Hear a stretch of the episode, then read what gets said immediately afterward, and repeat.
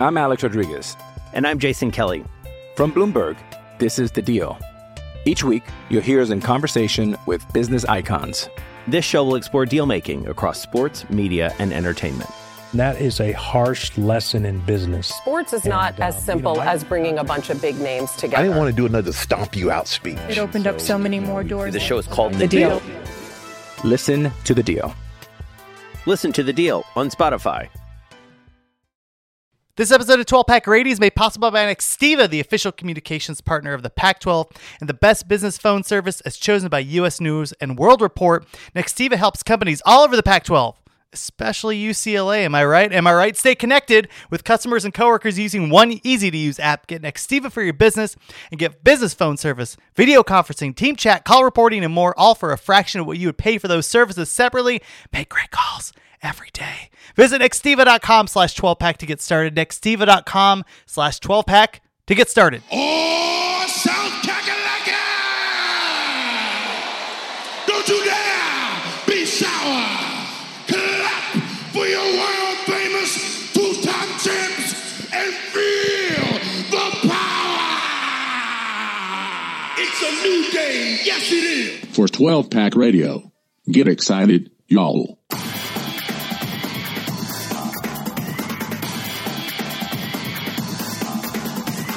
Welcome back, everyone, to 12 Pack Radio, your podcast source for Pac 12 football news, the home of the beta ranked college football statistical model, and your home for Pac 12 gambling advice with William Hills, Max Meyer. This is Brian Conger. Bring your ass on, Rob. Bring it on with your sissy blue ready. shirt. I'm so excited. I'm so excited about this week. It was a wild, wild time in the Pac 12. Thanks, everybody, for tuning in. If you want to listen to the podcast weekly, subscribe to the show on Twitter. Uh, well, you subscribe on Twitter at 12 Pack Radio. You can subscribe on iTunes, Apple Podcasts, Google Play, any podcast catcher. We are there. And I am joined, as always, by the guru of statistics, Beta Rank College Football Statistical Model, Mr. Rob Barron of Sharp College Football. Rob, how are you, sir? Doing well. I am. Uh, I, I'm excited. This this should be a really fun. I mean, last week was fun for maybe not for some teams, but fun nonetheless. I honestly like. Can you remember the last time around college football that so many teams just played badly in week one? I mean, like other than Alabama, right? And I mean, I got like Texas had a pretty good week too, but like so many teams played so so badly.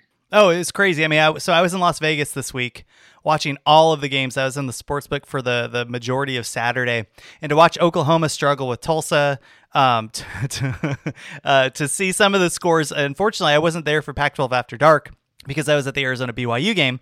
But uh, you're right. Nationally, just to kind of see teams really start. I mean that that uh, I had money on Penn State and they were playing Wisconsin, and that was just you know slappers only on N64. Like it was just such a slog to go through that game. You had uh, no touchdowns scored uh, by one of the teams in Clemson in Georgia. I mean, it was just a real, real slow uh, walk outside the gate, and then you just watch Alabama just beat the tar out of, out of Miami. I mean, that was wild, and, and you saw it in the Pac-12 too, right? Oregon struggled to stop Fresno State. Obviously, we have we'll have some games we'll be talking about. Don't worry, Washington fans, we'll get there. We'll get there. Uh, but yeah, it was it was a bizarre a bizarre week altogether, and probably the most wild. I have seen a week in the Pac-12. I mean, just all up and down the board. You had great, you had high highs and low lows, just like uh, you know Anna Green Gables. Rob, it was it was a crazy week. Yeah, I mean, it really felt like that there were no in betweens, right? I mean, I- you could argue, I think, maybe maybe USC had a bit of an in between. I mean, they certainly handled what we thought would be a pretty good San Jose State team. I mean, maybe the teams that played FCS teams just sort of like met expectations, but nearly everyone else uh, either just blew expectations out of the water or totally missed expectations in a bad way. I think that that highlights how low our expectations are for USC, right? I mean, like, and I know, I know San Jose State was a, a pretty quality team, and I mean, I I laid those 14 points, but I mean, that game, what, what was it, a one one possession game going into the fourth quarter? I, I just Yeah. thought, I mean, like USC is what it is, and I mean, we'll we'll get into that, but after, I mean, it's just like that those are my expectations. It's like, man, I really hope USC covers a 14 point spread against San Jose State at home.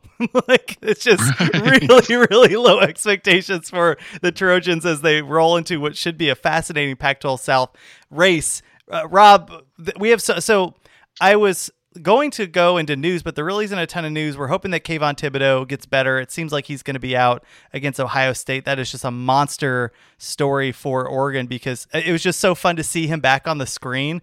And um, it was funny because they had the Oregon game on one of the small TVs, and I'm like, who is that ginormous man that is so much? Oh, yep, that's Kayvon like he, and he was yeah. already in the backfield, and um, and just that injury there is a big deal. Any other news that rings because we got so many games to go through. No, I think we gotta. I think we gotta get into it. Otherwise, we're gonna be here for two hours because non-conference. There's so many games. All right. Well, here's here's a question for you, and I think this is like this is one of those questions that kind of define your personality or your character because there, there's just so many different ways to go. What game, Rob, do you want to start with first? because each one of these games are so freaking bonkers. There's, but there's almost like do we want to save the chaos? Like, I I kind of do. So let's. I'm, I'm, gonna I'm gonna order this as like uh, a meal, and let's get through the appetizers, which is like the FCS games. Okay. All right. Well, let, let's start with Utah. We'll go in order here, but um, you know, Utah 40, Weber State 17. Frankly, th- this was a game where it was nice to see Utah pull away a little bit later, but in the beginning, it, it just seemed there's there was a little bit of a little bit of a stretching and the cracking of necks, and it just kind of seemed like Utah just didn't quite get there in the beginning. You have Charlie Brewer, 19 for 27, 230 yards, you know, two touchdowns and a pick. Um, it, it, was interesting. I was really curious to see who he was going to throw to, and surprise, surprise, it was a tight end. But it was the the USD transfer. Dalton Kincaid actually had the most receiving yards. I thought that was of note. He had two touchdowns in that game. Um, so it seems like yeah. they have four to seven great tight ends there at Utah. I thought the rushing offense was fascinating, right? Because you had the LSU transfer. Um, I think there was a Texas kid. I forget the other transfer. I have to go back into my notes, but it was the Cincinnati transfer to Tavion Thomas that ended up with the majority of the carries 12 for 107, two touchdowns, nine yards per carry. And then you had Micah Bernard kind of uh, pulling up the caboose on uh, carry load there, where I really thought it was going to be the SEC Southern kind of transfers that were going to make the the splash. What, what did you think about this game here in terms of Utah? And uh, you know, there's not a lot to, to, project into the future with an FCS team, but um, you know, it's always nice to see some of these tidbits and just kind of put them back in the file. I mean, I would say like if you're a Utah fan, the takeaway here is, I mean, I, I thought that they did pretty well coming back off that lightning delay. Um, and they they checked the boxes, right? Like I mean, they looked competent on offense against an FCS team. They looked very good on defense. I thought, you know, like I I I don't know that I I'm not going to take I'm not going to take anything away other than like thus far Utah has not done worse than I thought they were going to do on either side of the ball, right? Like I think that they're going to like I think the offense has a shot still to really improve on where they were last year, and I think the defense could be really yeah, and to be clear, you know, I've been uh, making jokes about like uh, just how much I like Brewer.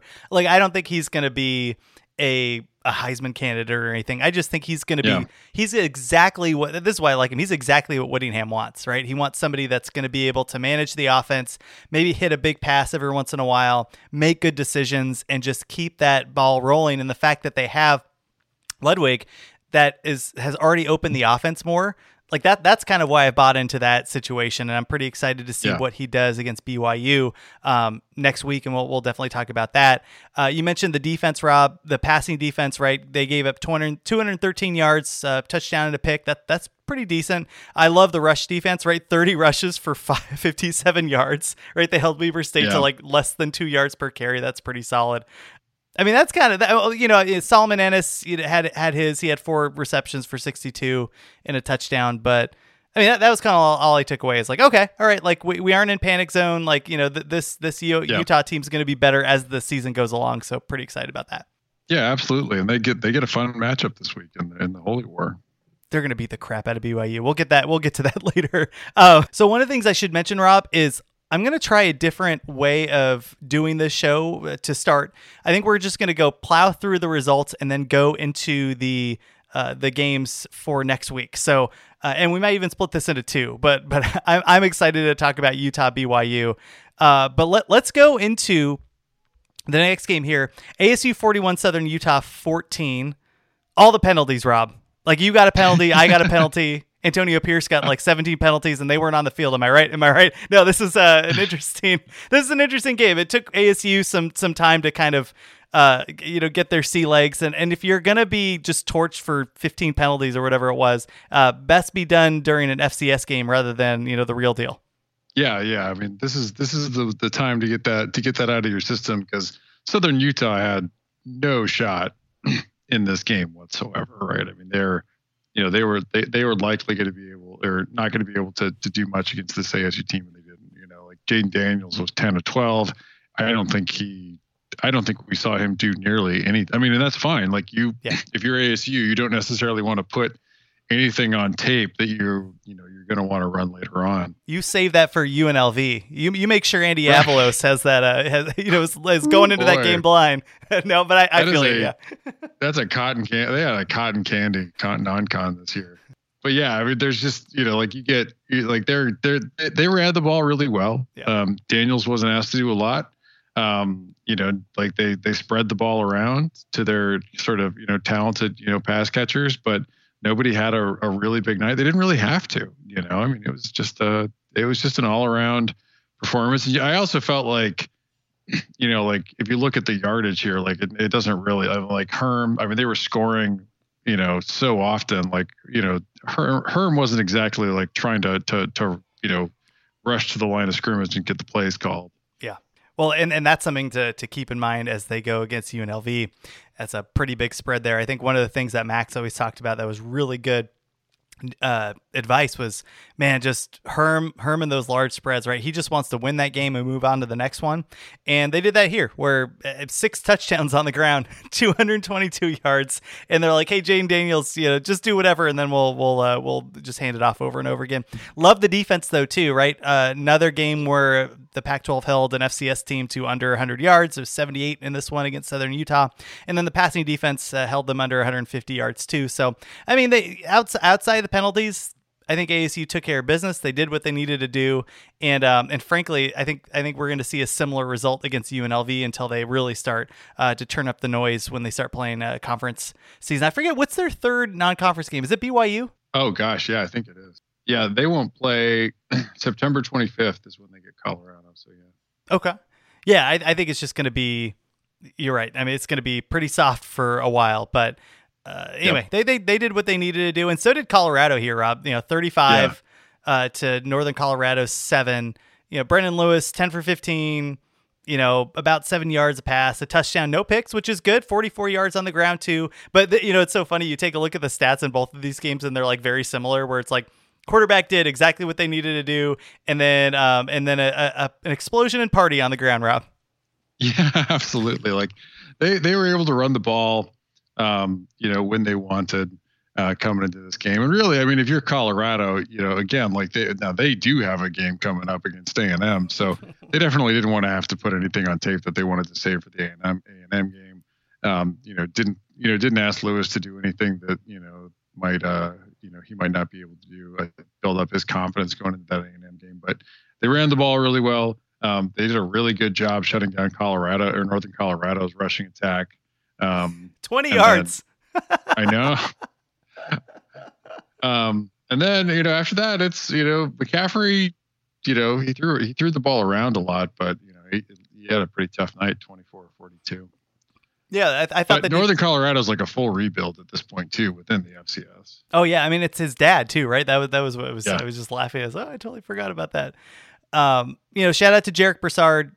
Another great game, and we'll be saying that over and over again this year. The thing that was interesting for me is Ashaad Clayton, uh, eight carries, 51 yards. I think the fact that you have somebody like Alex Fontenot, who is your, you know, I mean, he had more carries or the same amount of carries as Clayton, but man, they, they have some good running backs there. I like Fontenot and the fact that he was kind of, you know, third in line basically uh, in terms of production this week is, I think, is quite telling of the type of talent they have there that that's going to be running the ball.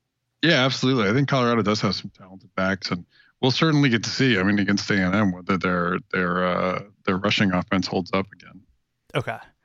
So now we're now we're in the big boy games, and uh, and good luck to you know all the teams that decided to to play down to their talent. God bless you. You know, get get the kinks out here. Um, but now we have the the games against the the real teams here. Rob, is there a particular game that you want to cover first? I mean, I kind I kind of want to because I I mean I had I had someone I had someone go out of their way to repeatedly tell me I was an idiot for having UCLA projected anywhere near ASU. Love it. And told me that I, and told me that I didn't know anything about the conference and that I needed to watch more, more Pac-12 football. So, so, So I, I would like to start with the UCLA Bruins heck yeah. in I- their, in their sissy blue shirts. oh my gosh, I am all in. I mean, like, well, I wouldn't say I'm all in, but like, we, I was, I was a skeptic, right? Because, and you and I have just been, and I, I get it, right? If if you don't actually watch the conference. And um and, and you're and you're criticizing, right? I think that's kind of where it's oh, you know, UCLA.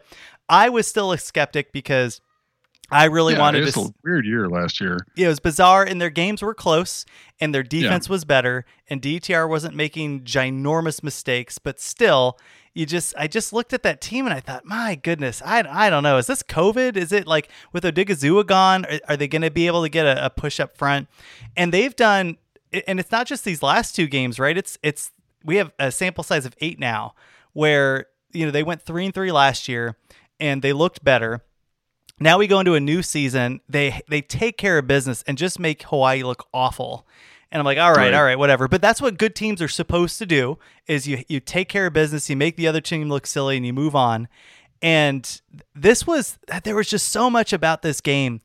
You had a interesting rushing offense from LSU that oh my gosh like I- i think that's the thing that stood out for me most. Like ucla held lsu to like 24 carries and 47 yards which is freaking bonkers. Um, Yeah. our biggest key to the game or at least for me was you know I, I didn't expect much from the outside and we didn't see that but it was more can lsu stop greg dulcich? And the answer was no um, and uh, we we were more bullish on LSU's rush defense than I think some of the national folks, and uh, and I might have to take a look back at that because holy Moses, 260 yards on the ground. Uh, Zach Charbonnet looked great yet again. He averaged 10 yards a carry. Brittain Brown, you know, we just talked about. Colorado, where it's like, you know, Alex Fontenot's your number two. I mean, Brittain Brown is the number two here for UCLA, and he almost had 100 yards. I mean, this was like UCLA was straight up the better team. If they play this again, I think UCLA wins again, and that's Yeah. amazing. It's amazing for the conference. Yeah, I mean, I, I think, I, I, I don't think we were necessarily wrong to expect LSU to have a very good run defense, and we, I, I think over the season they may still turn out to have one. I think UCLA has a really, and I say this is like I, for a while I've been banging the drum that like Ryan Day at Ohio State has probably the most advanced, sophisticated run scheme in college football. But Chip Kelly is not far behind. like, I mean, if you follow X and O nerd Twitter, like everyone was just gushing about Kelly's run design, both in week one against Hawaii when they didn't pull everything out of the hat. Um, and I think what we thought coming into this game, like we thought like they'd open up a little bit more in the passing game. Um, and that's what they were sort of holding back. They held back some run scheme, um, you know, for this uh, for this game in particular. Um, and Kelly looks. I mean, it wasn't just Kelly. You know, the the scheme with players pulling and, and running. You know, like you know, same side run with guard coming. You know, the guard pull or the center pull. Um, you know, they're getting numbers at the point of attack, but UCLA was more physical Yeah. Than LSU on the point of attack by a lot, right? Like it was. Um, I, I came into this game thinking like UCLA was going to have to get some stuff done through the air, and and Thompson Robinson was still pretty good, Yeah. right? Like they got, I mean, they got stuff done through the air, mostly to Dulcich, of course. Um, but he, I mean, Dulcich only had three three catches. But they were awesome ones. they were huge. I mean, 39 yards a catch. But you know, they just they absolutely just dominated at the point of attack. And I, I mean, uh, look, I mean, uh, UCLA, I mean, LSU could still turn out to be pretty good. I think that they've got some working out to do. Two new coordinators. It was going to be a bit of a mystery with them what they were coming in, particularly after last year. But I mean, UCLA basically. I mean, I expected uh, what we talked about, right? Like the LSU with Stingley coming back at corner was going to be able to sit and play play some man out on out on the edge, and then maybe be able to bring down extra defenders, you know, into the run game. And it didn't matter. UCLA didn't even try to take advantage out on the, you know, throwing out to the edge. they just straight up beat LSU running the football. It was amazing. So in Vegas, I took the under in this game and sweated that one out a little bit. And I was in good shape in the third quarter. And then the fourth quarter came. I'm like, ooh, ooh buddy. Because I think it was 66. But uh, I, I didn't touch this line with a 10 foot pole. And I know a lot of the national writers were saying, you know, take take UCLA straight up. And I just, I needed to see it. You know, I just wanted to Yeah. see if they could really break out and do this. And they did. And I think one of the things long term that makes me so excited about this win is that part of the reason for my skepticism was the fact that they just haven't recruited talent. I mean, on paper, Yeah. they haven't recruited, recruited talent on paper to UCLA. If you take a look, who's in the secondary, who's in the, the front seven. I mean, this is this is a lot of just fairly like the the ratings that you saw for UCLA could have been Colorado's recruiting rankings, and Yeah. and then you and we just just trashed Azzinaro for like three years. They they bring in the the Navy the guy the Navy guy that um was more of a secondary person, but all of a sudden Yeah, that Norwood, front yeah. yeah, the front seven is like awesome. I mean, imagine if if Kelly's going to do this and up his recruiting by like, look, I'm I'm not expecting him to, to bring in five star talent. He might, but like if if he just increases this by 25% and has this system, like UCLA is going to be really good for a while and that is really really fun for just not not just the conference but to have Ke- like just have Chip Kelly back and have the scheme back and I don't know, it's just it's just a real I got really good vibes after this game. Well, you don't like. I mean, you sit there and you say, like, I mean, I don't expect Kelly to put in like suddenly start recruiting on, you know, like days that aren't Tuesday or something like that. Like, he's still going to put in the same amount of effort into recruiting, but he's got a much better product to sell, right? Like that that he's had like the first couple seasons, and I think that's going to be the key, right? Like, I think that I expect them to start pulling in better guys because they, you know, they look great on the field.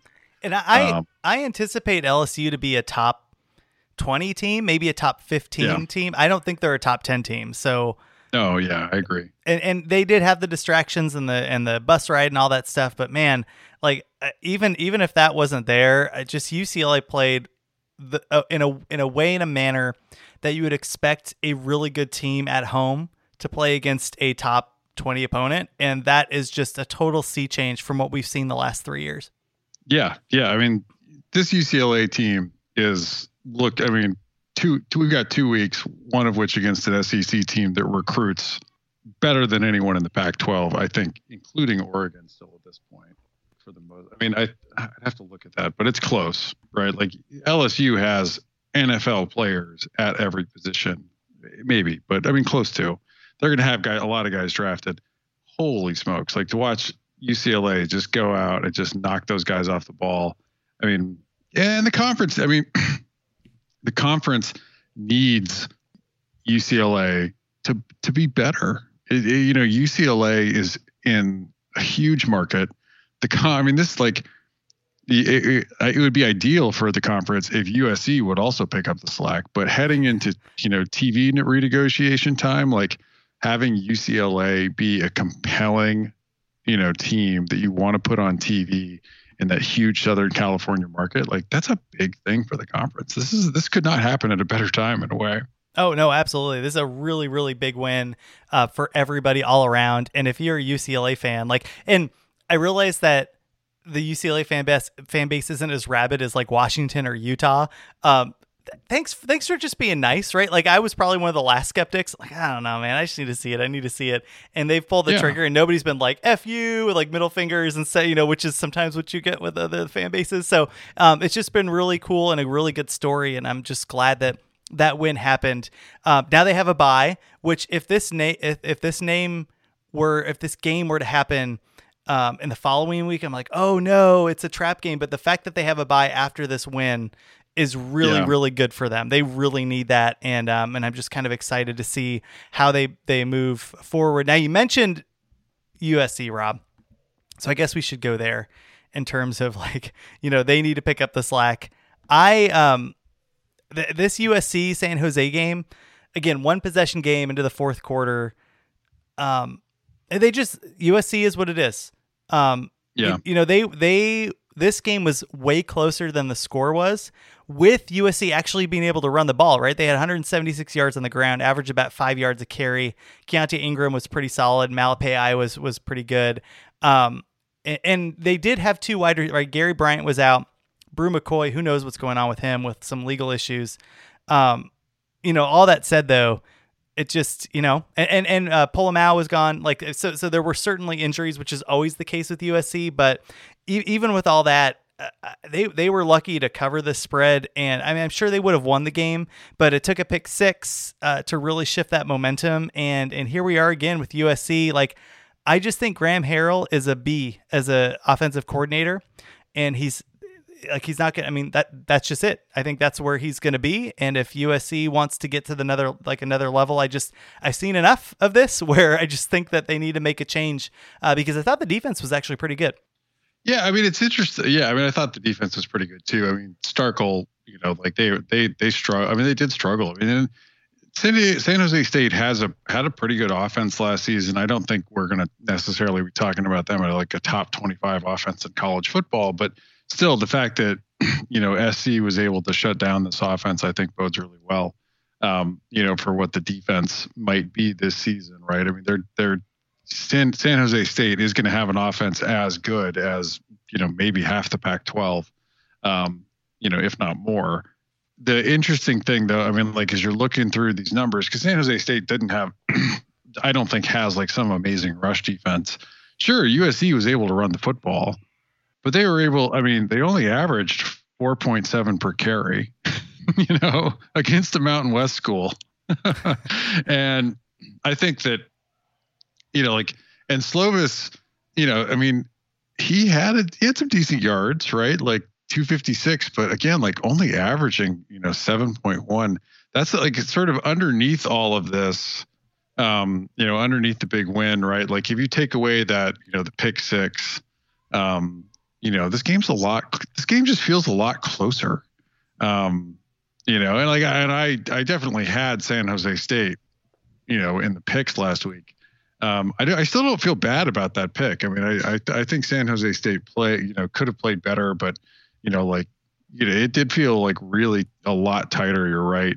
Um, you know, heading into the final quarter there, I, I don't know that USC and, and to your point on Harrell, like, you know, they he called 34 runs. I mean, they weren't they weren't crushing it running the ball, but uh, unlike you know, say two years ago and even parts of last year, they weren't. I mean, they weren't great throwing the ball either. I just I'm a little worried about uh, what this USC offense might be this season. Yeah, th- that all is true. I just do want to highlight Drake London because he is a monster, yeah. and like oh, yeah. he will terrify people for years to come. Um, you know, 12 receptions, 137 yards. He averaged about 11 yards a catch, and and that was expected. I mean, uh, particularly with McCoy and Bryant out, I just assumed he was. I mean, I wish there was um, in Vegas. I wish they had you know the props where you can bet on the individual players because Drake London was going to have a big game in, in this in this one and he did. Um, Tahj Washington had a, a couple you know receptions and a touchdown, but it really was the Drake London show.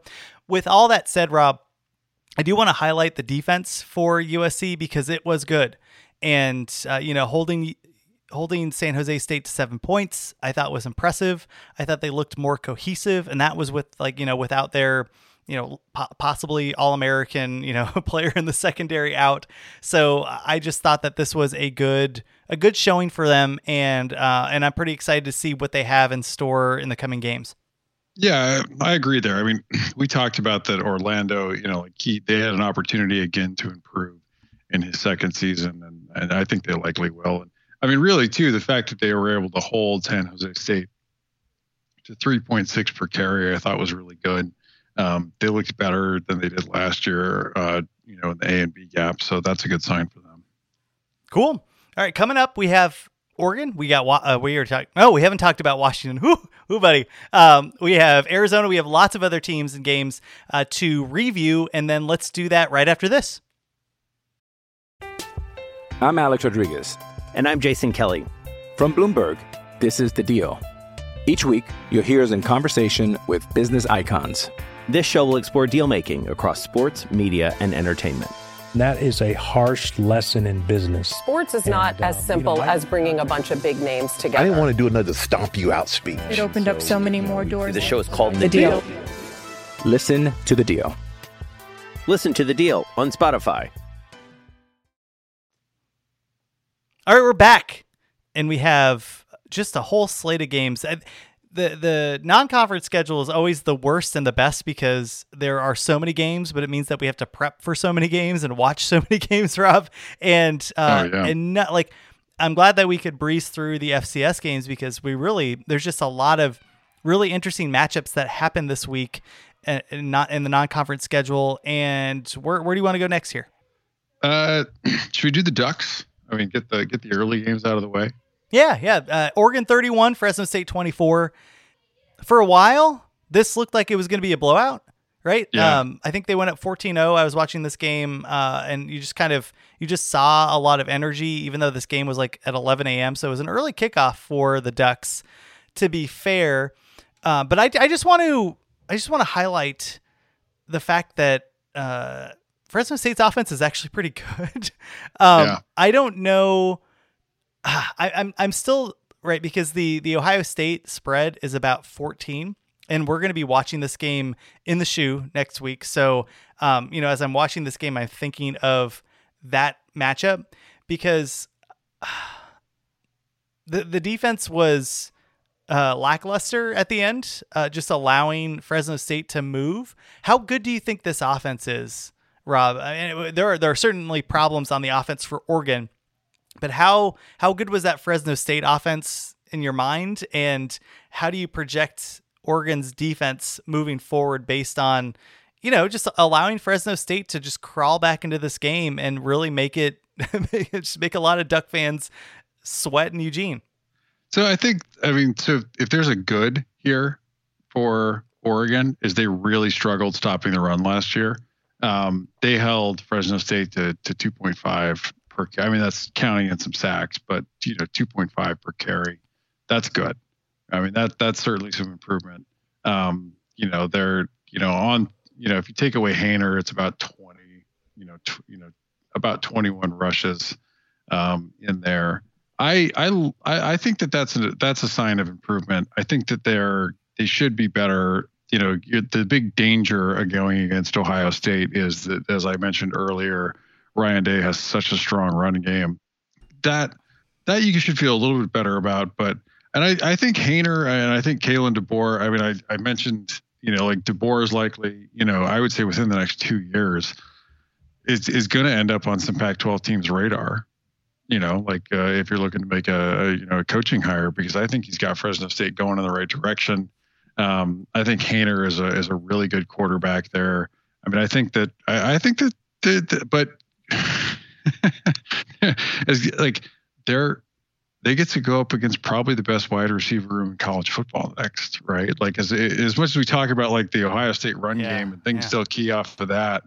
Chris Olave and those other guys are still sitting there, right? Like it's gonna like I think we thought coming in that Oregon was gonna, you know, the defense might struggle against Ohio State. This certainly like opened up a whole other sort of can of worms, I think, because um, you know, Stroud is uh he looks shaky at times against Minnesota, but you know, it's his first week too. You expect him to improve. I I just I don't know about this Oregon defense. I think the offense was. I mean, if you look at like the like, I don't think they really tried to do a whole lot offensively. I think if you look at, I mean, there, if there is a concern, you know, Brown was Brown certainly missed some. Brown certainly missed some throws. Um, but unlike last year, he was mostly making the right decisions. I think he settled down, got a little better. So we'll see on the offense. But I, th- I don't think we saw a lot from them offensively. Yeah, I think that was the the thing that I have in my mind as I'm looking forward to the Ohio State game. With that said, Brown basically 50% complete, eh, a little bit better, probably about 60% completion rate. Um, a touchdown, no picks, so you know, no no picks on his end. I just, whew, um, you know, and, and possibly Cristobal listened to this podcast because they put up 172 yards on the ground. But but I think the thing that makes me a little bit worried is Fresno State's defense was not good, and Yeah. the fact that we're grinding to 31 points, um, even with a vanilla playbook, and that's kind of you know just allowing that team to get back into the game and and scrap. Uh, I don't know, man. I, I wish I wish this would have been more like 42, you know, 20 because uh, I still thought that Fresno State was going to put up points. I just wasn't quite certain whether or not Oregon was going to be able to just drop, you know, just step on the throat, and they didn't. And that that gives me some pause. I still think they're the best team in the Pac-12 North because holy Moses, we'll go through the Pac-12 North here shortly. But um, but nationally, I just mm, I would have liked to see a little bit more.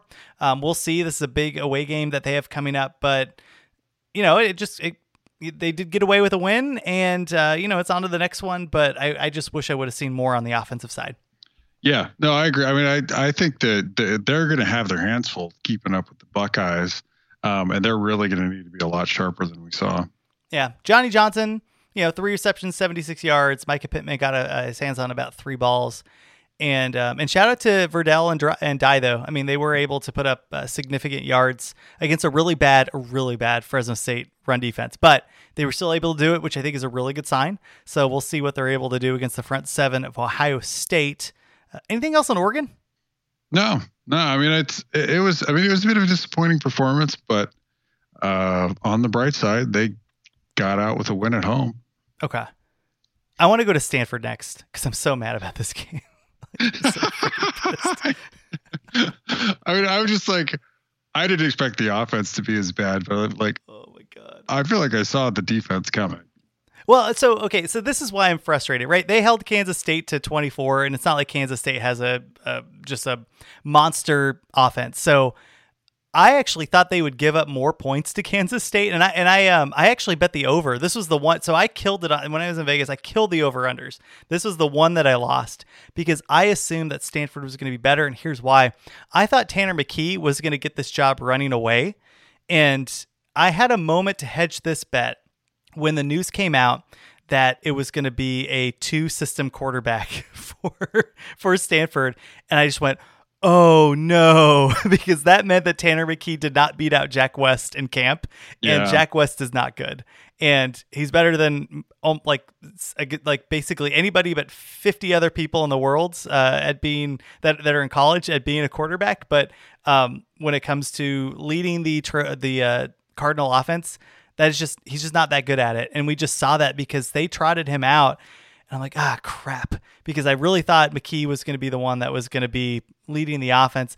And West was 8 for 12, but man, he was like, even his shovel passes, Rob, were slow and methodical. I'm like, what on earth am I watching? This is not what I signed up for. And I should have just hedged when that news came out. But I thought, well, you know, like, it's probably going to be McKee. But then West came out, and I just, I knew I had lost that bet immediately. And this whole offense was a total mess. 45 yards rushing. What on earth? With Austin Jones, you got Smith's kid, you know, Emmitt Smith's kid is out there, Nathaniel Peat. Um, this was just a, a travesty. I mean, it was really, really awful. And we thought that the defense was going to be the problem. And it, and it, was also a problem, but the offense yeah. was just a mess. Yeah. I mean, I th- like, I, I do think that there, and there are still some folks out there who, for some reason, believe Stanford is going to like line up and like, do that intellectual brutality, run the ball down your throat. I mean, I guess run UCLA's offense now, but that's not the case. What, what I mean, you know, we were they really need the quarterback to be the engine of the offense and the way this offense runs. Um, you know, McKee, you know, really should have. Man, I mean, he played better than yeah. than West. Yeah. Um, and and McKee really, I I don't think that I do expect him to get this. I mean, to get the start um, you know, against USC. But I mean, that's that's that's your main. I mean, really, in a lot of ways, like your main problem right there. I mean, I think you take away those two interceptions from from West, and you're probably talking about them being within. I mean, maybe getting to to 14 points. I mean, that's not a lot of points, but um, you know, but they. I was I was amazed at how, you know, because Kansas State there is no way they prepped. I mean, they prepped for you know the Stanford that they've seen on tape for the last three seasons. So there's no way that Kansas State like expended a ton of time prepping for Stanford's run game. you know, and, they still shut them down. I mean, just I mean, they did not invest like they they didn't invest a lot of resources into it. They didn't, you know, load up the box or anything like that, and they were able to still just shut down this run game. And that's a bummer because I mean, we talked to. I mean, Stanford still recruits really well on the offensive line. They are just terrible at run blocking. Oh, they were rushing three and got home multiple times. I mean, it was just Yeah. really, really depressing. And and Austin Jones was nine for twenty five. I mean, holy goodness, this was just a total mess. Uh, Nathaniel Peat three for three. I mean, they just were all over that running game. And you're right. Like McKee was better, but McKee McKee wasn't great. He just Yeah. you know West was so bad. And uh, just bad reads, bad picks, um, just hesitant all across the board. And that really, like, I looked at my Stanford over four and a half, and I'm like, well, that one's done. Like, that, there's no Yeah. way that they're going to be able to get there with the offense that they have right now. The the one thing that gives me a little bit of hope is the fact that McKee can hopefully get his act together a little bit because he was accurate. He just wasn't really throwing down the field a ton. But I mean, wh- when West like I forget who it was, and this has happened like three times with Shaw, where he just picks the wrong quarterback. And the Yeah. one that comes to mind was Kevin Hogan was uh, the quarterback, and I forget who the guy in front of him was, but he was just hot. I mean, he was just really bad. And you just go, there has to be another quarter. You have three four-star quarterbacks behind this guy. Not one of them is better. And then and then Hogan comes in and saves the season. And I think I had like the Stanford over on the win total, so I was particularly salty about it because I'm just watching this offense going, oh my gosh. But uh, not not just that, but like McKee is probably going to be a B minus, and I was expecting a B plus or a B with a B running game, and that running game looks like it's a D plus right now. Now, that, that's overreaction. They're they're going to get better as the season goes along, but my whole projection of Stanford was really riding on well, they're going to put up points, and the defense is trash, but they're they're they're going to be able to outgun people in some of these games, and that that might not be the case. And Rob, you take a look at Kansas's Kansas State's offense. It's not like this was a juggernaut, and they kind of were able to not do whatever they want, but like they were clearly in control of this game the entire time. Oh, Deuce Vaughn had a game. Oh yeah, yeah, Deuce Vaughn was legit. Like, yeah, they they ran the ball pretty well, and, and Skylar Thompson did enough running the ball um, to also, you know, like to be a threat there, and, and he made him pay when he threw. Um, I think, I mean, to your point, like I, you know, with McKee, you know, like Kansas State, like just gave him gave him a lot underneath, and Stanford without Fehoko, I think. I think they really that that's the part of their offense that they're really going to have to work on. I think is you know trying like the wide receiver room because they've had some pretty good wide receivers the last couple seasons. I mean, I don't. I'm I'm not saying like McKee, you know, or West suddenly light the world on fire with better, you know, with like marginally better wide receivers. But I also think that I don't think either of them is going to get you there the wide receivers that we saw. Right? Like if if Kansas State is more than willing to give give you, you know, whatever you want underneath. Um, and you're still not getting first downs, even though you're completing most of your passes, like you're in trouble. which is depressing because they got a lot of blue chip talent at the wide receiver spot and at the tight end spot. So my Yeah. assumption was okay, like some of these, you know, some of these guys will flame out, but some of these guys are going to be really good, and we'll we'll just have to see. You know, what what I'd like to see when they play USC is a calm quarterback. And, and you know that's just competent enough where I can determine whether or not the wide receivers are good or not. And I think Yeah. going back and forth between two quarterbacks is just really friggin' frustrating. And um, and I'm not surprised because it's it's Shaw, but um, I mean every time like the the, the when Wes walked out, I'm like this is it. This is this is the game. Um, and and I was right. And uh, and here we are. So hopefully hopefully they're able to put it together against USC. But this whole game was just a, a pure just head stomp, uh, you know, by by Kansas State, which is really depressing because it's Kansas State. like these are Yeah. a lot of JUCO and transfers and like you know mid mid tier talent with a with a coach that just outplayed and outcoached Stanford, and um, it might be a long season for the Cardinal. Oh no, I agree. I mean, they got four sacks, Uh, you know, and like that's one thing too is like the offensive line hasn't normally been this bad at pass blocking. You know, like this was this they've normally been pretty decent at that. So, I mean, like I said, I don't think McKee and West are going to light the world on fire, but you know, like Stanford's going to have to get them some more help, some better blocking, and you know, some better play out of the wide receivers. I think I'm also particularly salty about this game because it was the first game of the day, and I was on the over, and I'm like, oh no, the whole day is totally screwed. And then and then after that, it was just all the way. It was you know nothing but Milhouse. Like you know everything's coming up Milhouse at the end. Uh, but that first Yeah. game really left a sour taste in my mouth, and I was just thinking, did is everything that I thought wrong? Um, then that wasn't necessarily the case because because Rob. Um, Purdue beat Oregon State, and that under, which was so stupid, six it, that under went to 68 and a half. And I'm Oh, like, really? yeah, I'm going Sam Noyer on the road. Am I an idiot? I'm just looking at this number, and I went, I went in again. So I, I, I bet it. It was my biggest bet, and then I, and then I doubled it because I just thought the line was so dumb that I thought maybe I was missing something, and then I finally like I, I you know I did some yoga.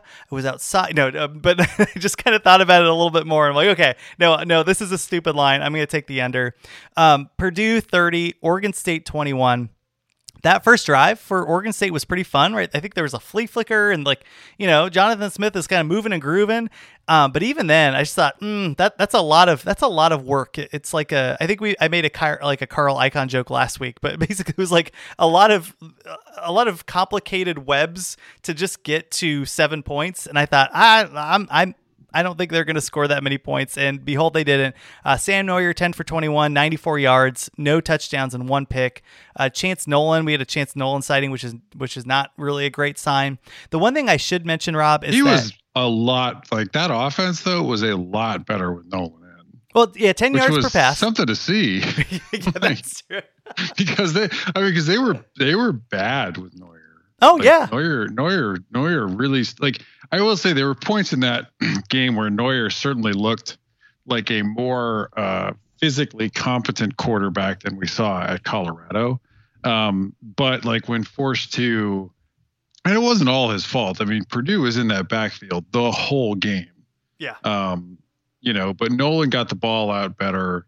You know, it, it was it was a it was a really rough it was a really rough game for the Beavers uh, offense. And then I mean, really too. I mean, they were still in it all the way through, all the way down to the end. But then the defense, you know, couldn't hold Purdue, you know, down. But I mean, that fourth down call by Jonathan Smith um, and Lindgren, you know, it was fourth and one. They were, I think, only down by three points, um, and they went with a play action uh, deep Oh, yeah. pass, Yeah, and they did. right. so they did get single coverage, but the guy going deep was like tiny. Like I don't even Was know how tall he was, but like I think that the guy, I think that the guy covering him was like head and shoulders taller than him, and uh, just basically reached his arm up and knocked the pass. I mean, it was just it, you only needed a yard, and I get it. Like it is tempting to take that shot um, right there, but like you don't you don't need the touchdown. I mean, in Smith, I feel like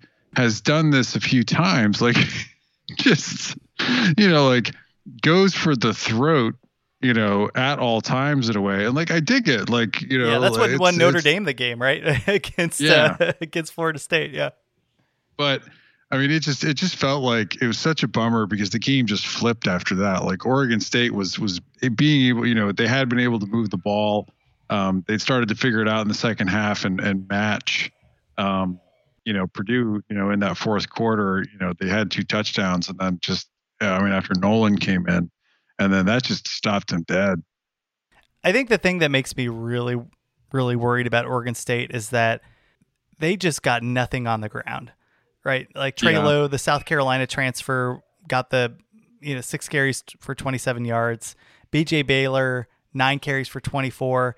And if there was one area where you thought that they would be able to, like, if you were going to take, like, I, I gave the points, right? I thought Purdue was going to win. I don't trust an Oregon State team on the road, particularly with Sam quarter, Sam Noyer as the quarterback. Um, but, but if there was, there was a case to be made that they'd be able to run the ball with a, a really solid historically offensive line coach with somebody that, um, w- was able just to have a cohesive unit. And then with a South Carolina transfer and BJ Baylor and Sam Noyer trucking people, like that kind of was where I thought I could lose this. And that didn't happen. 85 yards total on the ground. and and against a really bad rush defense. And I think I think it might this this might be a tough year here for for the Beavers because this this was I, understand like you know on the road only lose by a touchdown, but Purdue is not a great team and there's going to be way better rush defenses in the Pac-12, and uh, and just with Noyer at the quarterback, I'm, and I'm sure I want to apologize to uh, Tristan Gebbia, to Tristan Gebbia's family, to Tristan Gebbia's pets, uh, because I think he's injured, right? Like we would have seen him in this game rather than Nolan if, Yeah. if he was actually healthy. Yeah, I agree. I mean, I like, I I don't. I mean, I I'm interested to see what, or you know, if Oregon State is able to put together, cobble together a competent run game.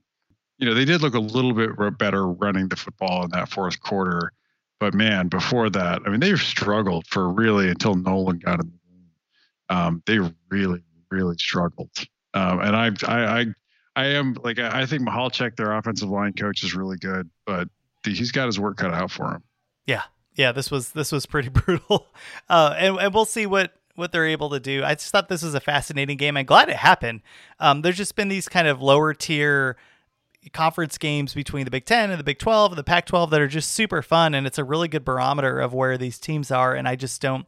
Um, I just don't think with the quarterbacks that Oregon State has that they're going to get there, and that's a bummer because if Gebbia was the quarterback, um, I, I I just would have been more um, hesitant on taking the under, and I would have been more hesitant on um, on this podcast. I didn't bet this game because uh, I just didn't quite know where either of these teams were, but I did bet heavily on the under, um, and that was because I knew Noyer was the quarterback and Jebby wasn't there, and I just hope he gets healthy because uh, this offense needs him. Yeah, yeah, they they definitely they need Gebbia and Nolan wasn't bad filling in, but I don't think you want to ride out the whole season with them. All right, let's not let the people hanging, Rob. We have we have other games to get to, but we got to talk Washington. Um, and like this is this game was. So I mean, there are other there are other bad losses still to cover too.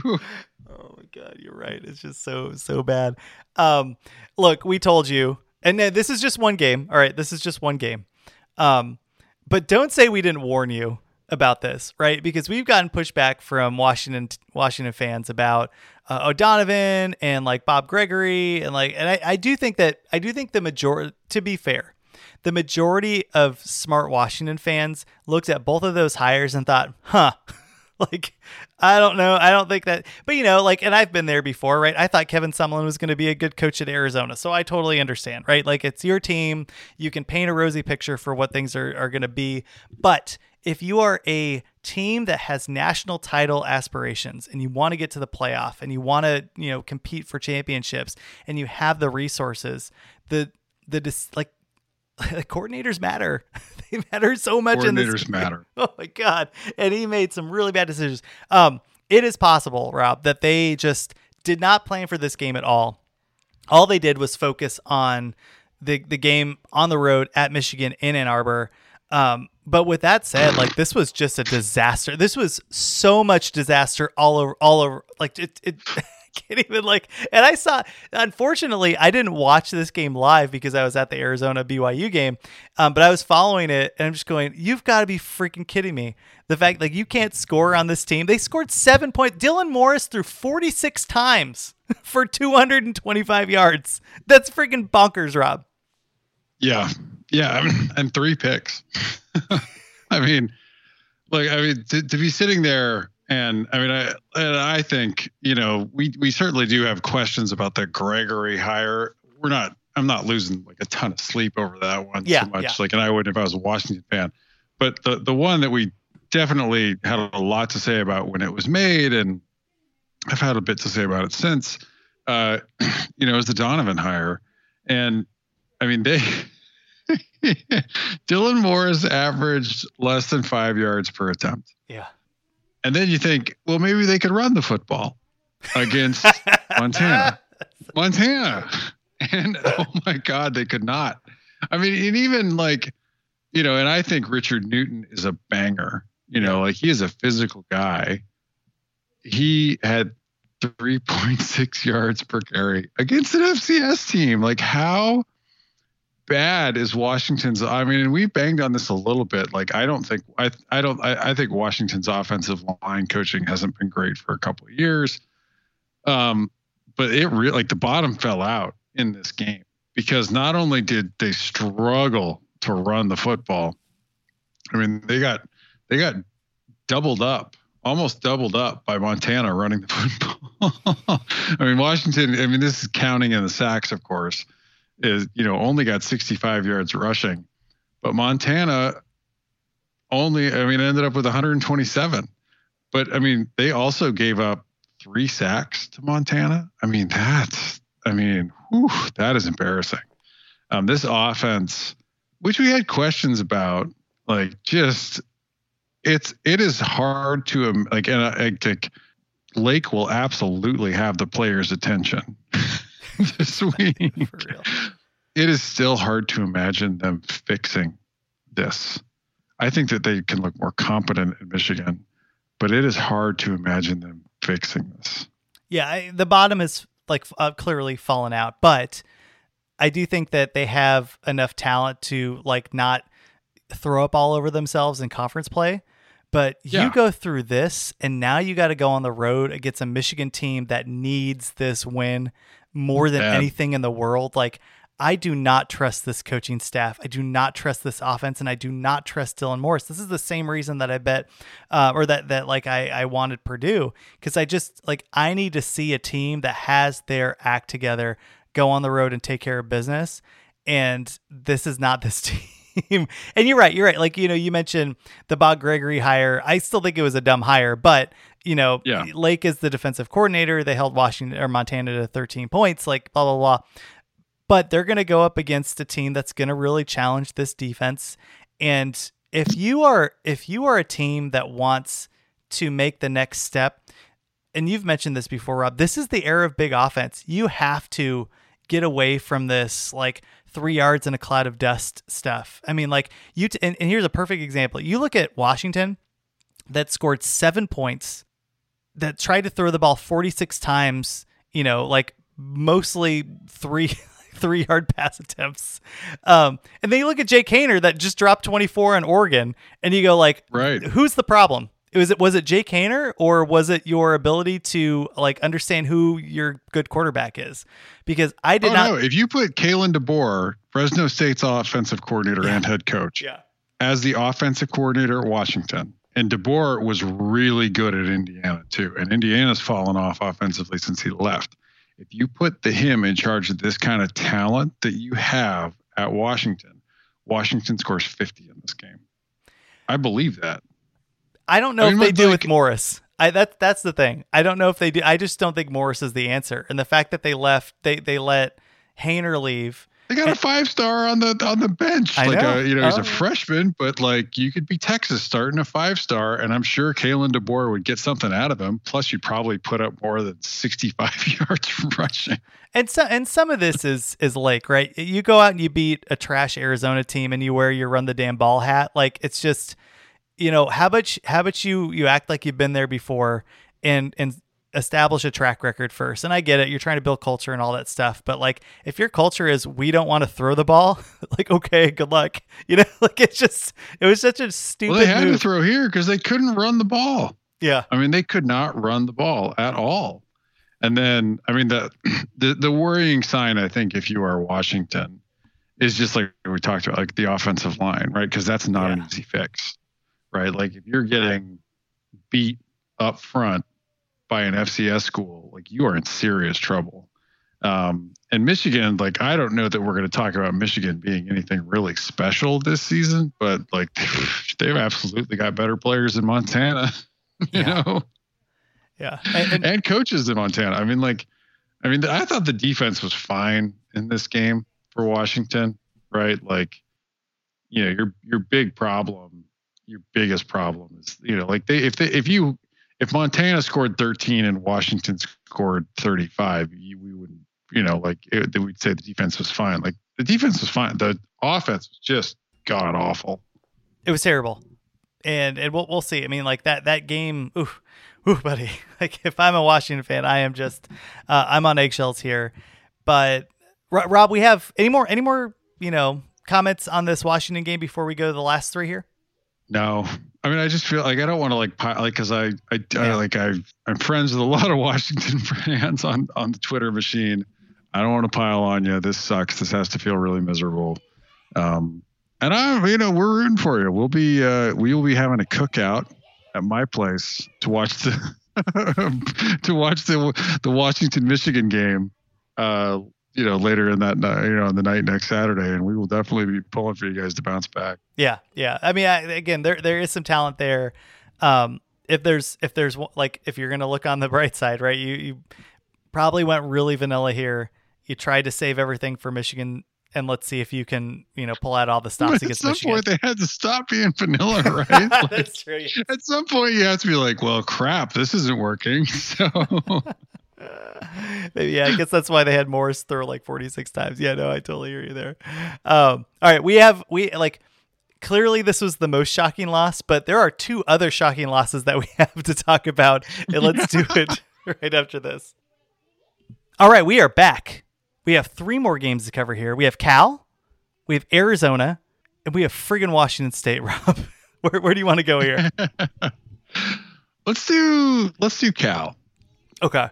Um, also a gut wrenching loss here. The the Golden Bears, seventeen, Nevada twenty two, and I knew that uh, Nevada was going to be able to throw the ball. Right, three hundred twelve Yeah. yards to the air, two touchdowns and interception from uh, Carson Strong, who is a NFL pick. We had talked about this as a possible trap game on our trap preview. With that said, I kind of thought, well, you know, like this is something to put on the radar because I thought the spread was going to be like seven or 10, and it was three and a half. I thought, well, you know, Cal's secondary has traditionally been the strength. Nevada can't run the football. So, you know, this is kind of strength on strength. And I just assumed that the Bill Musgrave offense was going to be a little bit better. Nope. Nope. Not one bit, Oh, Rob. This was a oh. this was a disaster. Yeah, this is. I mean, this Nevada defense was really bad. So, and we talked about in the preview, right? That this is like, and that's one of the things that I think still led me to believe in the Bears in this game was that Nevada's defense was horrendous, and oh my gosh, Cal had a real bad game offensively. I mean, it's not quite the disaster that Washington had offensively, but if you're a Cal fan, this should be a big red flag because Nevada does not have a good defense. Garbers would look very pedestrian in this game. Uh, they were not super successful running the football either uh, here. And then Nevada, I mean, I'm in my the back of my head. I really want to make a joke about Marcel Yates now coaching at Cal in the secondary, but they were they were really they were really able to throw the football, you know, and they you know, and Nevada too. I mean, got some. I mean, they got some pressure. They they did manage to get through some pressure. Um, and we'd had some questions about Cal's offensive line coach, but I mean, this is this is a rough one I mean, for Cal. I mean, I, I you you should absolutely, if you're a Pac-12 team, you're going to give up some points to Nevada. You should be able to put up 35 points against this Nevada team. Yeah, that was the that was the problem, right? Like, and that's why I took the pick. I thought, you know, Nevada's going to get theirs, but it's not going to be. They're not going to put a forty burger on on Cal, and they didn't. Right, twenty two points isn't terrible for a defense against a really good quarterback. They had some pretty good wide receivers there. Um, Yeah.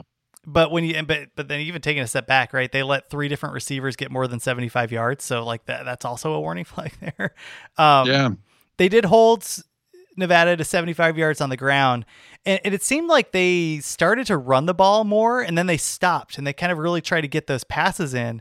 And I like Garbers. I like I of all the teams that lost this this uh week, I'm more bullish on Cal because I I have seen it from Garbers before.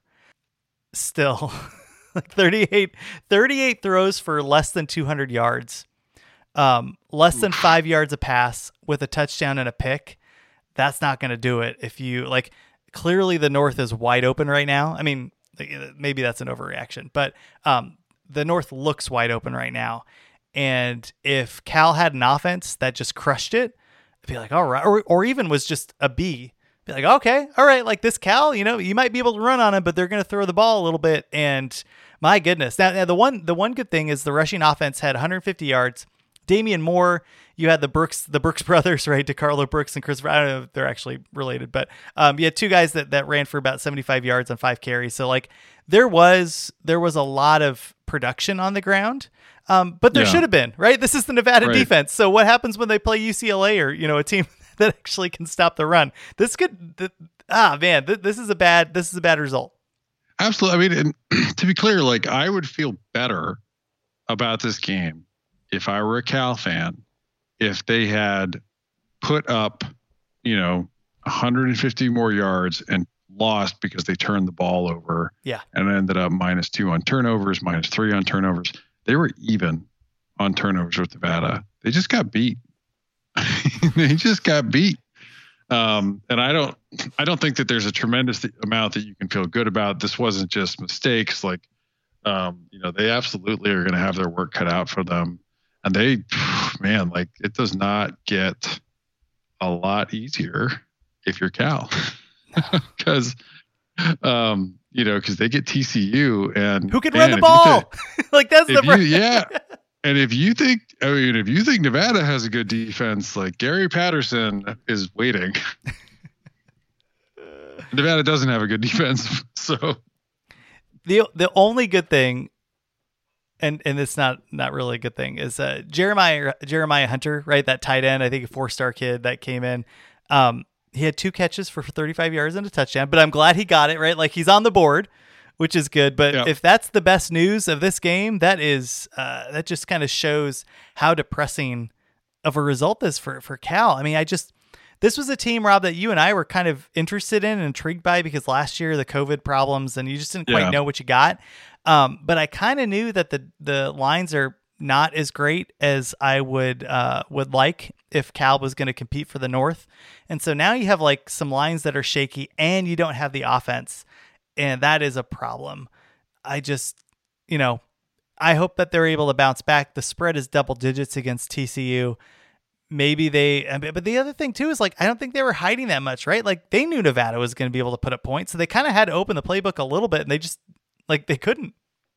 yeah. Yeah. I mean, on some of these, like I want to be clear, like I don't think like we talked about with um, you know, like I don't think that this is like a case where Washington or Cal was like sitting on a bunch of good plays. Like at the game as the game stayed close, they probably had to open things up, you know, and it didn't work. My goodness. Anything else on Cal? Uh, no, like, but here's the thing: like, it's not going to be a Cheez It Bowl against TCU because TCU's got you know Meacham in as their new offensive coordinator, and they're they're a little bit more interesting offensively. Oh, and their quarterback's going to run. I mean, he can run, he can pass. He's Yeah. he's. I mean, he's not a devastating passer, but yeah, that's going to be. I mean, it's not like going to be a seven. I mean, it might be ten points from Cal, but TCU probably is going to put up at least twenty one on them, and um, and they're going to need to be able to put up some points, uh, particularly on the road. Let's go to uh, Washington State. Um, did this team just straight up give up? I mean, like that, right? This Utah State team is so bad. Like, is Weber State better than Utah State? Like that, that, that is a question up for debate. And Washington State, like, the, the th- I'm so frustrated. So Rob, like, this was another. I, I lost three. I, I went, I think, eight and three in Vegas. The three losses I had were the Stanford over. Um, I took Temple, and then I took, um, and then I took the Washington State uh, spread. And two of the th- this is what's frustrating. Two of those games I had a chance to hedge out from because when I saw that Jarrett Guarantano was the starting quarterback from Washington State, I said, "Oh no!" And I actually talked about this. There's another podcast called like the um, No Truck Stop. Uh, They they cover Pac-12, and um and I actually mentioned to them I might hedge out of this.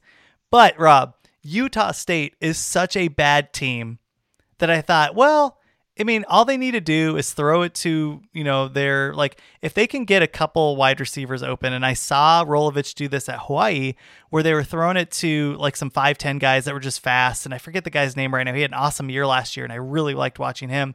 Max Borghi's back, and I'm like, you know what, Utah State against a revamped defense, whatever, right? I'll just I'll just write it. I'll just write it and see what happens. And they didn't just lose, or like they didn't just like not cover. They lost to Utah Yeah. State, one of the worst teams in uh in like the not even the Power Five in the Group of Five, this is awful. Right. Right. Not only did they lose to Utah State, they lost to Utah State at home plus one on turnovers. so Utah State spotted them home field and a turnover, and the Cougs couged it. Um, I mean, sitting there uh, like the to give up, you know, 222 rushing to Utah State, Ugh. and and their top back Tyler averaging six a carry. I mean, that's rough.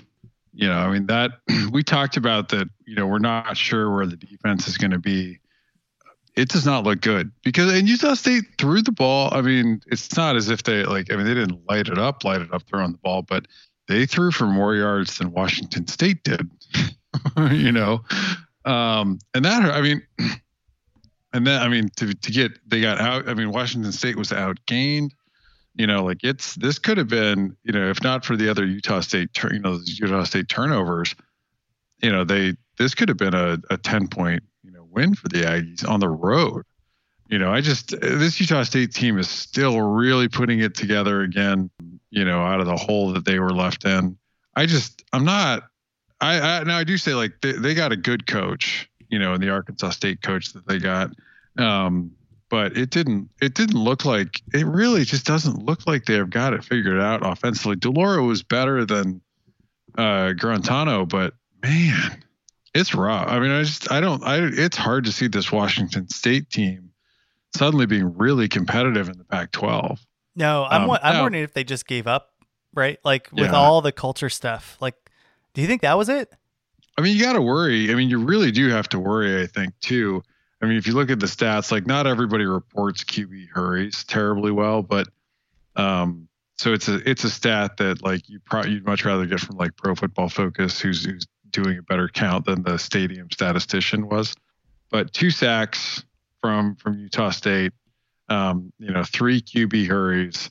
Um, you know, they really and they didn't they had no sacks of their own.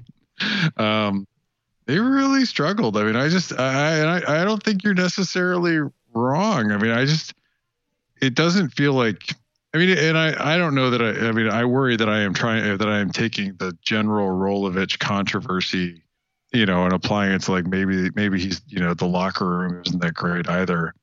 But I mean, he just got I mean the guy that he you know had that awful phone call with last year, he just filed a suit, lawsuit against Rolovich Yeah. you know like this is this is not going well um and they're as i recall i'm trying to remember the rest of their schedule but it's They have BYU they have an fcs game next and they have Portland State, which they might lose. Like, Portland, who did Portland State play relatively close? I thought last week. Anyway, yeah, it's not.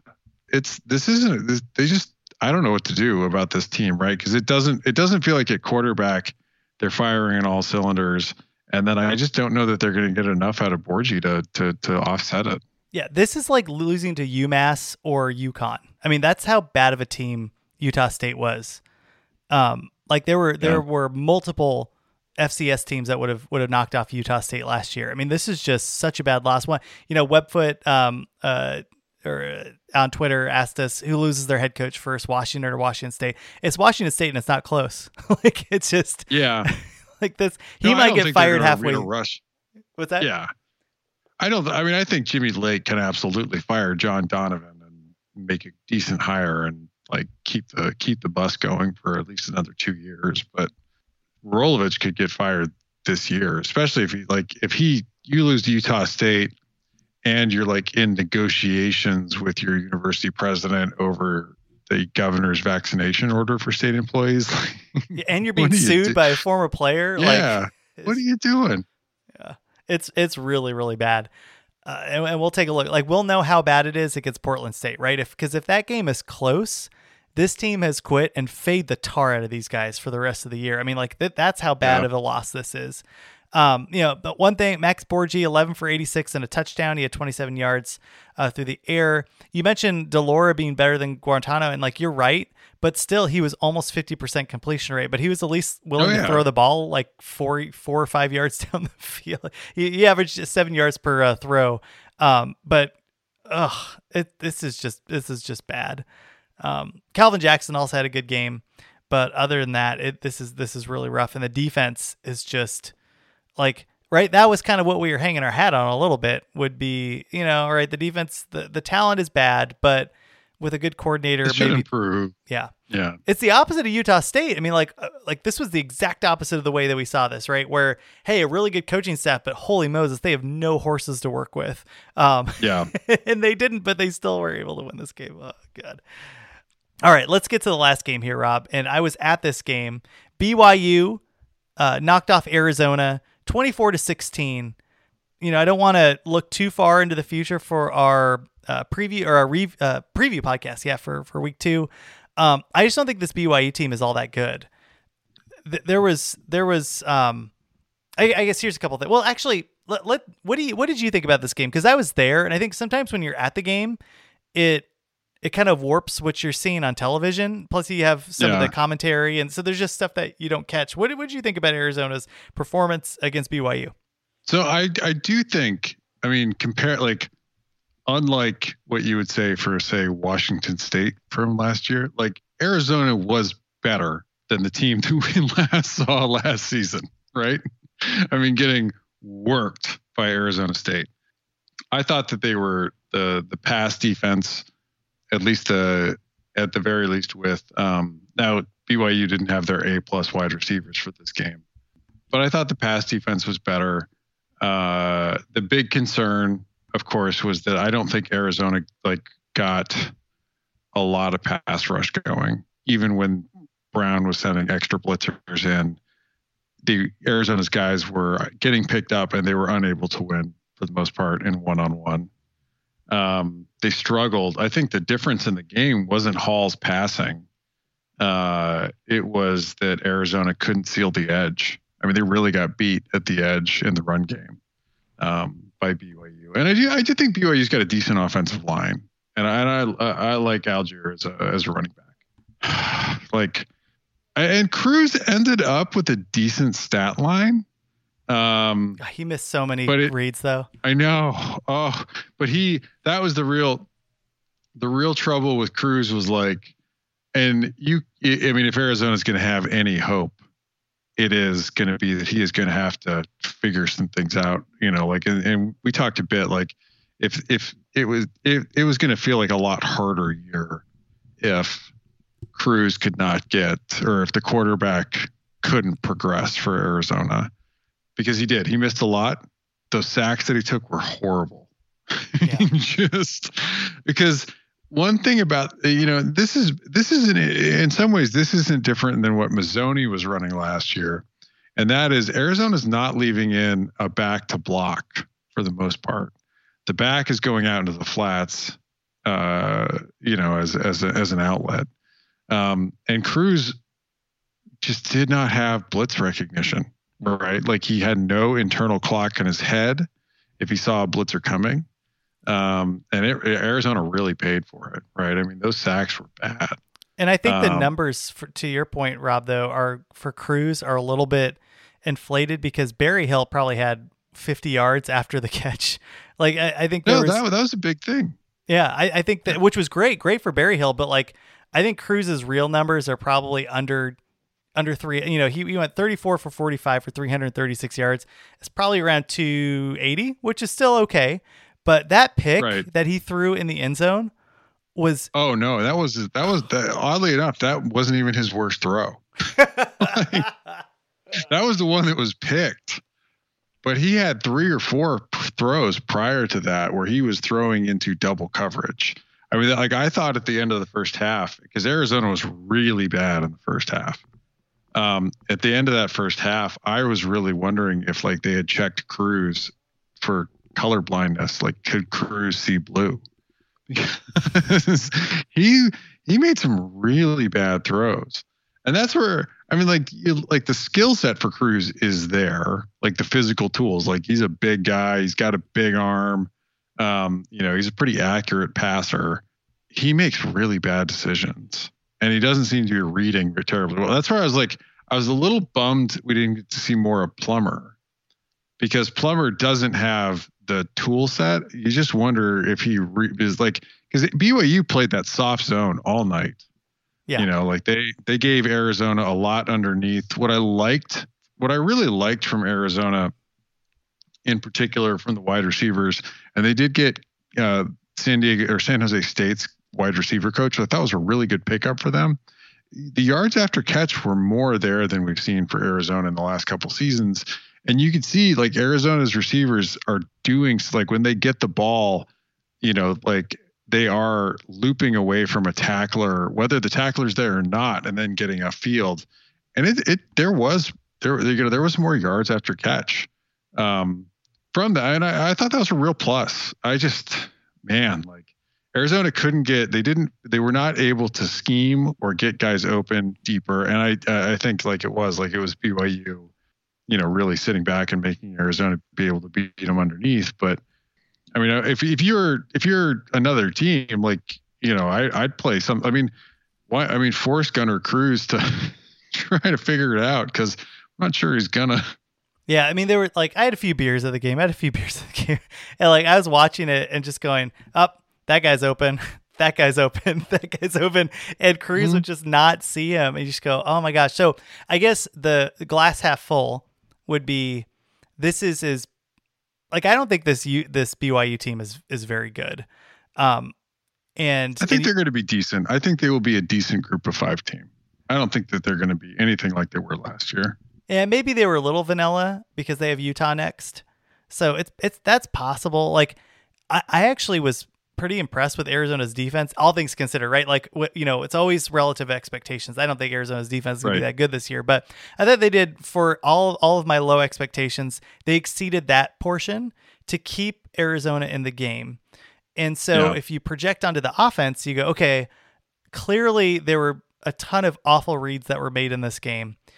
If if Arizona was able to, by the way, like I double dipped on this game. I took 11 and a half and then 13 because um, I thought Arizona would, would cover, and they did.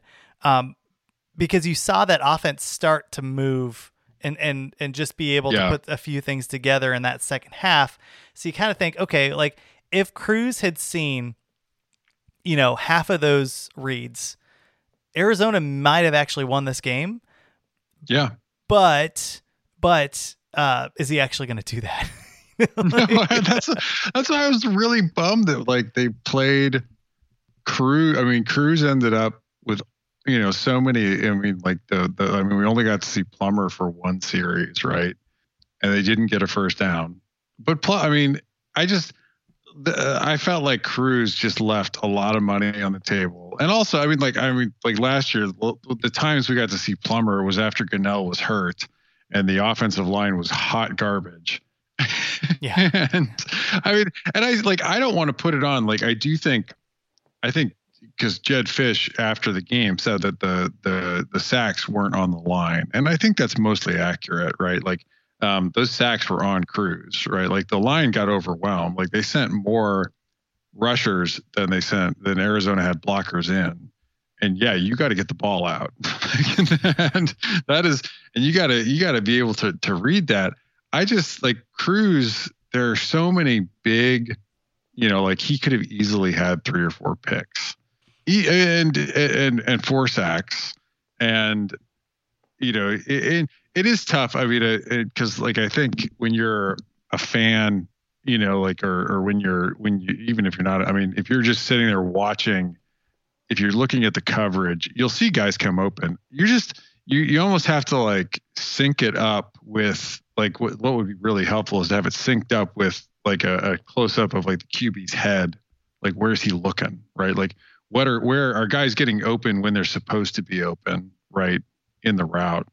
Um, I'm not sure. I mean, but I but like given the way Cruz performed with everything else, I would bet he just missed some reads. he just he missed. I I was just I'm flummoxed. I am totally flummoxed that they did not give from for everything mistake wise we saw from Cruz that we did not see any of the other quarterbacks really get a shot to play. Yeah, it was uh, it was an interesting an interesting game. The the one thing that I took away after watching this was that that two and a half might be on the table, given all the garbage that we're seeing in this conference right now. You know, one, one of Oh, the questions yeah. one of the questions we got was from Lobo Jangles, who asked, uh, "Does U of A end their losing streak this week?" It's really possible. I, I probably will be on the Wildcats because a San Diego State's offense is, continues to be hot garbage. I mean, they struggled with New Mexico Yes. State. You talk about bad teams. Holy goodness. Um, that was a problem. And you know, if Arizona is able just to hit their reads, I think that I mean, like this game's going to be like thirteen to ten, or you know, like twenty to seventeen or something. But there, there's a real chance that they actually win this game. And you're telling me after what we saw with Washington State, like that that game isn't on the the table now. That was my one of my biggest trap games. But man, if Washington State gave up. Um, anyway, I, I think they're, they're going to be moderately better than most people expect, which is still like three wins maybe on the season, maybe two. Um, but I, I actually walked away from that game thinking, okay, like I can, I can see the Matrix, and it's really far away, and it's it's a lot of vomit, but it's I could see it. you know, like, No, I mean, look, we talked about this, right? Like, I, I mean, Arizona. I mean, when I did the video preview for Sharp College Football, I called it year zero, right? Like, but like the one thing that stood out to me, you know, I, I, I mean, it makes you like you just wish like Grant Gunnell was like instead of sitting on Memphis's bench, was like in Tucson, right? yeah, because you know the the the coaching, you know the and the play calling and there is is just better, right? And I also think that like if the linebackers were pretty good, you know the safeties weren't terrible in coverage for a change. I mean, none of this is like none of this is taken like none of this is taken away. But like I think if uh, like in particular you talked about the win total, Arizona. I don't think BYU is great. I don't think a lot of the Pac-12 is great. I think Arizona could absolutely go in and play with Cal and Washington State. You know, like there's there's definitely like some money on the table. Like, but like we just talked, like if Cruz doesn't figure it out, and also, I mean, I I, think BYU is going to have a better offensive line than some of the teams in the Pac-12, but. I mean, they, they do have to find a way. Like Brown can't be sending that kind of pressure and having nobody get near the QB because Hall had, you know, some of the, the the times that Arizona got burned was Hall having time to throw when Arizona sent pressure and leaving, you know, the DBs, you know, really out, kind of like with their necks out. Yeah. I think that's probably a good good place to stop. We'll make sure to preview the upcoming games, and boy, howdy, there's a lot of them. Before we sign off here, Rob, uh, just a couple questions from listeners. Um, uh, UA Kathmandu asks, and yes, I do know what a plethora is. Uh, UA Kathmandu, um, you know, were there a bunch of losses? Yes, of course there were. Um, does the UCLA win negate them? Uh, no, I, I think the answer to that is is no. It's, it's a good story for UCLA, but you need to have multiple, you know, like multiple multiple wins for this conference to kind of claw You know, back to would, you know what would make up for that weekend is Oregon beating Ohio State. That's about it. Yeah. And they're like a 14 point dog. So if you want to change the narrative about the conference right there you need you need two th- like you probably like you know over the season to wash this pretty bad taste out of your mouth because like washington i think is going to get to the point where they're going to win some games in the pac 12 and everybody nationally is going to look back and be like oh you got beat by washington you lost to montana but the i i think the i, I think you need to have Oregon win, and then I don't think Notre Dame's that great, but like USC had better beat them. yeah, like a big uphill climb. Uh, Patton 5149 asked, um, we know Washington sucked, but who looked worse in a win? I mean, right, like it's, I think it's them. If you, if you have to really squint, I thought Stanford just was just so lifeless in that game, but there's, there's a lot of canvas to paint with here, Rob. No, I mean Stanford's the most Stanford's the most terrifying, right? Because like their their entire engine has been the passing game, and to suddenly be lost quarterback wise, I think is that's a, really big and wide receiver wise is a really big problem. Yeah i guess the, i guess the last thing to mention before we sign off is like that you know this was a like a week of adjustments right we had an uncertain year last year we didn't quite know who was good and who wasn't who were your biggest adjustments up and down Oh man, like who is yeah? Because like that is that's the good question, right? Of like versus expectations, right? Yeah. So I don't know that I like. This sounds crazy, I was high enough on UCLA. I don't know that they're adjusting up for me. but I mean, the biggest downward adjustment is Washington, and uh, I was really down on Stanford, so I don't know that I am, but I would still adjust them down some. I would adjust like upward. It's it's like God, this is I can't believe I'm saying this. It's Arizona because I had them projected at 96. I had them projected as one of the very like in like Kansas land. like I don't think they're going to be like I don't think they're going to be Vanderbilt bad. Yeah, I, I mean I could see that. Um, but there's for, no one else to adjust up because like I already have UCLA, I think, properly rated. yeah, I, I came in with more variance, right? I thought Stanford was going to be, you know, win six games. I thought UCLA was going to lose um, enough games to not hit that seven number for the season win total. So, like, and I, I think this has kind of been the history of how you pick well. I mean, I still went five and four on the podcast. I killed it with the over over unders. I think that's where the value is sometimes eh, early in the year, where it's like if you don't quite yeah. know who's going to win, if you can figure out whether that offense and defense is good, and I think we have a pretty good handle on that. That's that's where the values are. I think that's where the values will be this week as well. Um, in addition to some maybe overreaction from Vegas on a couple games, so we'll get there. Uh, but I, I mean, I my I, I took the Washington under nine wins, um, and I'm pretty excited about that. I uh, definitely shot up like UCLA is like top three for me right now in my mind. I have to like sit down and think about it before we make our picks uh, in a few days, but I was just really impressed all around with it. I think they're going to drop a couple games in this conference, so um, I don't yeah. think that they're you know a top ten team. I think that they're probably a top twenty team that's going to really put up some good fights against Utah and, and USC, and which is totally was not what I was expecting. I mean, I think Oregon drops like a a rung, um, and clearly Cal, Washington, and and Washington State, like the whole North, right? We thought I think I went in thinking that the South was interesting, but the North still was where the the power lied, and and that's flipped at least this first yeah. week. Um, but it could it could just be a really bad week. I mean, that's that's the one thing. It's like next week, do not overreact. Um, but I mean, like so many teams play bad. I mean, it's not like a lot. I mean, I, I mean, Iowa State beat Northern Iowa at home by six, right? Like, I yeah. still expect Iowa State to be pretty good. Penn State and Wisconsin looked god awful on offense, right? Uh-huh. I mean, there are some teams that still like met expectations, but I mean, a lot. I mean, there's just a lot. There's a lot of bad football played this last week. More more so than I, I think is usual. I mean, I, I think there's definitely some rust and some weirdness still to figure out. Yeah, it is crazy. Um, all right. Well, hey, we will catch everybody uh, later in the week as we go through our review or our preview of uh, week two, the upcoming games. A lot to go through. Uh, Rob, thanks for jumping on, and we will catch everybody in a few days.